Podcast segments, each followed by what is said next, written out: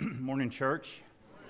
Appreciated the energy of all of our um, kids. Appreciated the energy of Graham coming on stage. I will never have that energy. So um, that was exciting to, uh, to see all of that. Thanks for being here today on Easter Sunday, on Resurrection Sunday. Got a good crowd. We've got extended family. So good to see everyone. I know we still have people joining us online, and it, it is an exciting day.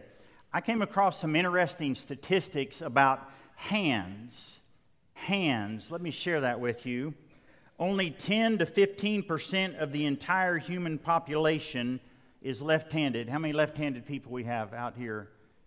Okay. Okay. You know that women are more likely to be left handed than men. How about this? The average hand length for an adult woman is 6.7 inches from here to here, and for an adult man is 7.4 inches. Men tend to have longer ring fingers. Women tend to have longer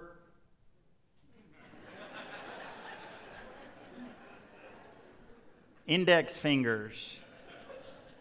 I don't know why God did that. Only one in a hundred people are ambidextrous, meaning they can use both hands equally. Check this out. I don't know if this is true or not. I just wanted to share this with you. You cannot get a tan on your palm and underside of your fingers. I, I don't know. Feel free to try that.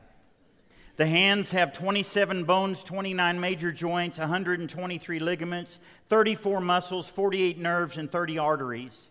How about that? The fingers themselves have no muscles. Instead, the muscles that bend your fingers are located in the palm and in your mid forearm, and they're linked to, to your fingers with tendons. One quarter of the brain's motor cortex, the part of the brain that controls all movement, is dedicated to the hands 25%. Interesting. Hands are unique. The touch of a hand is proven to relieve stress the touch of a hand releases oxytocin, the feel good hormone. Hands. We're in a series called Last Words, and we're looking at the final words of Jesus on the cross. I'm not sure if you know, but when Jesus was on the cross, he made seven statements, 55 words. Let's do a quick review. The first statement we looked at Father, forgive them, for they don't, do not know what they're doing. The second one we looked at I tell you the truth, today you will be with me in paradise. The third statement we looked at Woman, behold your son, and to John, the disciple, behold your mother. The fourth one we looked at, Jesus said, I thirst. The fifth one we looked at, Jesus cried out, My God, my God, why have you forsaken me? The sixth one was when Jesus said, It is finished. And today we are going to look at the seventh statement in just a moment as we consider the crucifixion, and as we consider the moment of the crucifixion, we're brought face to face with the fact that God loves us this much enough to sweat, enough to bleed, enough to die. Let me ask you a question Who made the choice to have Jesus crucified? Think about that.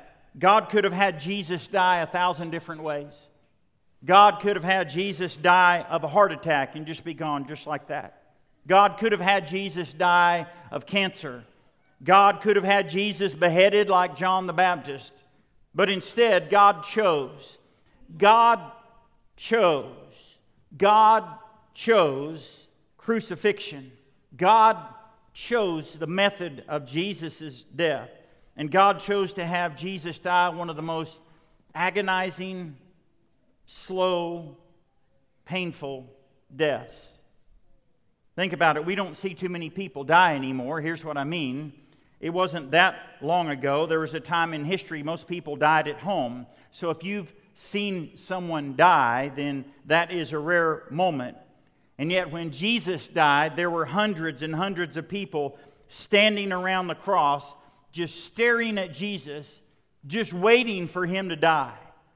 No one called a doctor, no one called an ambulance, no one called 911, no one called. They just stared and they watched and they waited for Jesus to die. And after the seventh statement that we're about to look at, that's exactly what Jesus does. He dies. Let me ask you another question. I don't know if you've thought about this, but who killed Jesus? Who killed Jesus? Was it the Romans? Was it the scribes and the Pharisees? Was it the Jews? Was it the men who nailed him to the cross? Was it the men that crucified him? Was it the men who gambled for his clothes? Here, here's my point Jesus was not killed. Jesus was not killed. Jesus chose the moment of his death in the same way that God the Father chose the moment he would be born. We read in Galatians when the time had fully come, another translation, at just the right time, God decided, God chose, God sent his son, born of a woman, born under the law, to redeem those under the law. And so God chose the moment of Jesus' birth, and Jesus chose the moment of his death. Again, Jesus was not murdered. This was not an accident. Jesus had a divine appointment with death, and no one was going to take that away from him. Here's what we read in John 10 Jesus says, The reason my Father loves me is that I lay down my life only to take it up again. No one takes it from me, but I lay it down on my own accord. I have the authority to lay it down and the authority to take it up again. This command I received from the Father. Just a few verses earlier in John 10, Jesus said, I'm the good shepherd, and the good shepherd lays down his life for the sheep. We know the good shepherd lays down his life for the sheep, but did you know Jesus chose the moment that he would lay down his life?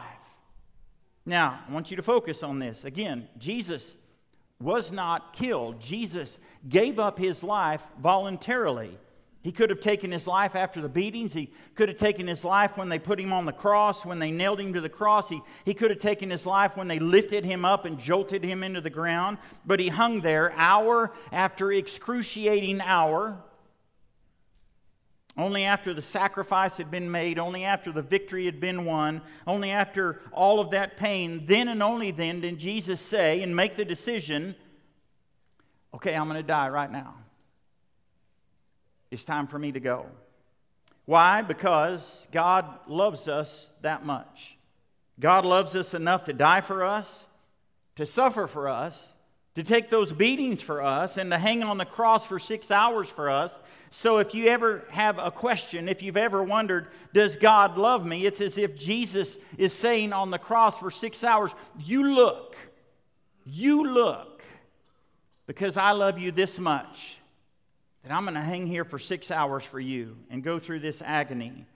Jesus voluntarily gave up his life we know in Scripture, I've been crucified with Christ, and I no longer live, but Christ lives in me. The life I live in the body, I live by faith in the Son of God who loved me and gave himself for me.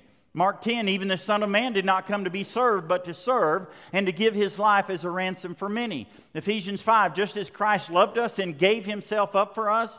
John 3, 16, for God so loved the world that he gave his one and only Son. Jesus died for us, and he died voluntarily for us. But before he died, he made one more statement a seventh statement on the cross. It was now about the sixth hour, and darkness came over the whole land until the ninth hour, for the sun stopped shining, and the curtain of the temple was torn in two. Jesus called out with a loud voice, Father, into your hands I commit my spirit. And when he had said this, he breathed his last. Even at his death, his enemies were not in control. Even at his death, Satan was not in control. Jesus was the one who was in control of his life all the way to his death. Jesus is the one dictating everything that's going on on this day. You know, you may not want to consider this, but you are going to die. And you cannot control the day that you die. We read in Ecclesiastes no man has power over the wind to contain it, so no one has power over the day of his death. There's a time for everything and a season for every activity under heaven, a time to be born and a time to die. Listen, folks, you're, you are going to die. There's no exceptions to death, but you don't control the day of your death. Oh, you may try to put it off and you may try to exercise and eat better to try to control your life and maybe when you're going to die, but not with Jesus. Jesus was in control. Jesus was in complete control of his life from start to finish, and he chose the time that he would die. And here's what Scripture says Scripture simply says, He breathed his last. He breathed his last. I mean, what more needed to be said? He had just said, It's finished. What more needed to be said? The work of the cross was done. The work of redemption was done. The work of salvation was done. The work of reconciliation was done. The, the work of atonement was done. Six statements have preceded this statement. With the first one, he taught us about forgiveness. With the second one, he taught us about grace and salvation. In the third statement, he talked to us about and taught us about relationships and taking care of family. With the next one, he fulfilled prophecy. With the next statement, he bore our sins. With the next statement, he redeemed us at the cross. And just as God did in the work of creation after six days, he rested after six statements, Jesus breathed his last and he rested. And he pulled himself up just one more time to say, Father, into your hands. Into your hands. And I think it's worth noting he did so in a loud voice which tells me that Jesus did not die of exhaustion. Most people who are going through a crucifixion, they reach a point they can't lift themselves up anymore. They can't say anything, maybe just a whisper, but Jesus lifts himself up. Jesus does not die of exhaustion. Jesus dies of submission and in submission to the Father. Again, Jesus said in John 10, No one takes my life from me. I make that decision. Jesus submitted himself to the Father throughout his entire life, and Jesus continues to submit himself to the Father even in his death. And when the work had been completed, then and only then did Jesus choose the time that he would die. Notice what he said. Jesus said, Father, which is encouraging because just a few statements before he said, My God, my God, why have you forsaken me? Because God cannot look upon sin. And at the moment that Jesus is, is carrying our sins, at the moment that our sins are on Jesus, God cannot look upon Jesus, and Jesus was forsaken for us. But now again, he says, Father, which tells me the relationship has been restored. Father. Interesting. In Luke 2:49, remember when Joseph and Mary took 12-year-old Jesus to the temple, and then when they were returning home, they didn't know that Jesus uh, was no longer with them, and they go back to the temple. You remember the first recorded words of Jesus in Scripture? 12-year-old Jesus says, "Didn't you know I had to be in my Father's house?" Interesting. When Jesus began his public ministry, in Matthew 5, 6, and 7, in what is called the Sermon on the Mount, he uses that word Father 19 times. In John 14, 15, and 16, when Jesus is trying to comfort his followers because he's going to die, as he's trying to comfort them, he uses the word Father 40 times. And when he prays in John 17, he uses the word Father six times. Father. The first word on the cross, Father, forgive them. The last statement on the cross Father, into your hands. And so it's encouraging with this last statement that after his relationship was severed, after Jesus was forsaken, after Jesus bore our sins, after the sin debt had been paid, that he's able to say, Father. And the first request after the relationship has been restored is, Father, into your hands. I commit my spirit. Jesus said, Father, into your hands, into your hands. You know, when you give something valuable to someone, you might say, Hey, will you hold this for me? Because you entrust them with something valuable. And that's what Jesus is doing right here. He looks to the Father and he entrusts his life with the Father, to the Father, and he says, Will you hold this for me into your hands? Think about it. For the past 12 to 18 hours, Jesus has not been in the hands of the Father. Jesus has been in the hands of godless men.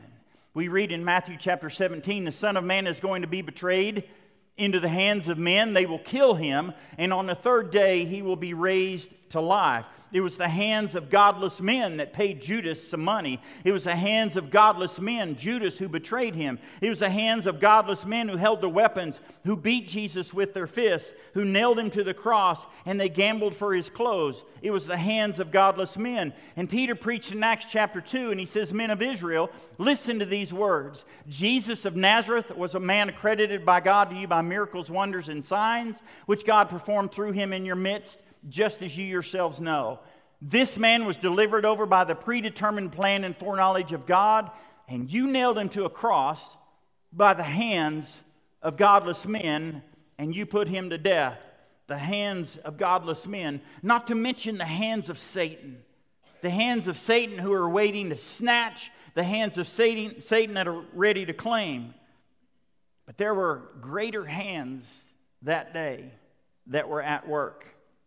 Even though it was the hand of God that covered the sun and there was darkness for three hours, it was the hand of God that caused a violent earthquake. Oh, God was not silent on that day. He shook the earth with his hands.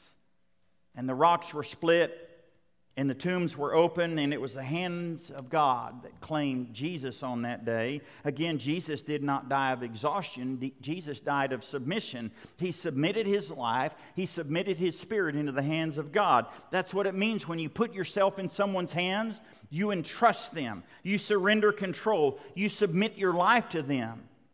That's what they teach lifeguards. If someone is drowning and a lifeguard or someone comes to rescue them, you have to give up control. They tell you to relax. Just trust me. I've got you. And that's what Jesus does on this day. Jesus gives up control and he entrusts his life to the Father. Jesus spent the last 12 to 18 hours in the hands of godless men, and he's going to spend the rest of eternity in the hands of his Father.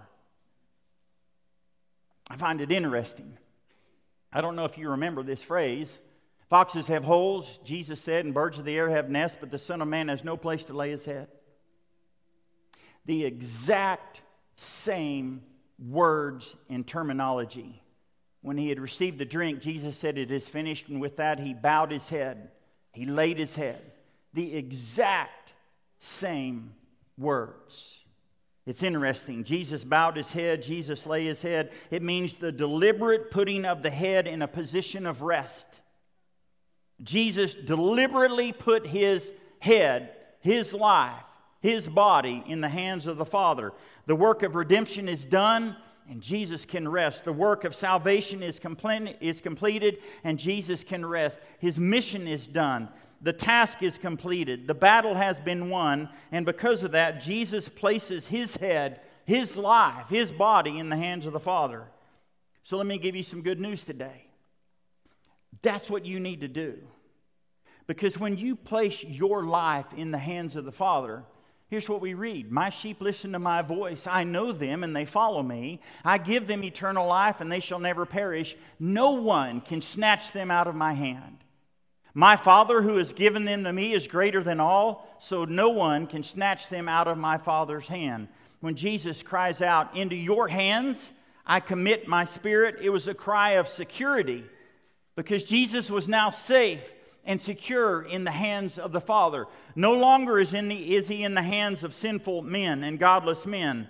Listen, folks, there's no more secure place for you to be than in the hands of the Father. Maybe that's the good news you need today. If you're wondering about your salvation, if you're wondering about your life, if you're wondering about your eternity, you can know that if you do what Jesus did, if you give up control and place yourself in the hands of the Father, that is a secure place to be. Hands. Interesting facts about hands. Interesting facts about the hands of God. For the Lord is a great God and the great King above all gods. In his hands are the depths of the earth, and the mountain peaks belong to him. The sea is his, for he made it, and his hands formed the dry land. I don't know if you've ever noticed this verse. God says, See, I have engraved you on the palms of my hand, I've inscribed you. Your name is written on the hands of God. Reminds me of the song we often sing He's got the whole world in his hands, he's got the little bitty baby. You and me, brother, you and me, sister. He's got everybody here in his hands, and on this day, on this day, he's got Jesus in his hands.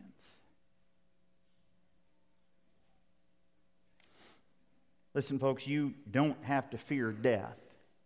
You don't have to fear this life. You don't have to wonder if you've done enough. You don't have to wonder about your salvation.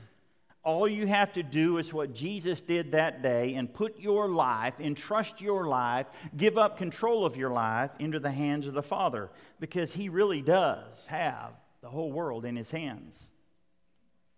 Jesus spent a lifetime getting ready for this statement Father, into your hands. Have you done that? Have you given up control? Have you put your life in the hands of God? Have you entrusted your life into the hands of God? Because He really does have the whole world in His hands, and it's time for us to put our lives into His hands. Jesus submitted His life, Jesus pos- positioned Himself into the hands of the Father, and we need to do the same thing. Let me close with the words to this song. I love this song, I just came across it from Casting Crowns. It's called Scars in Heaven, and the chorus goes like this The only scars in heaven, they won't belong to me and you. There will be no such thing as broken, and all the old will be made new.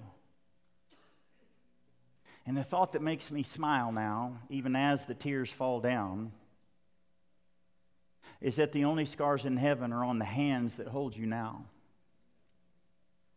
Listen, folks, the safest place to be, the best place to be, the most secure place to be, the most peaceful place to be, the most redeeming place to be, the most submissive place to be is in the hands of Jesus. Will you put your life into the hands of God today as we stand and sing?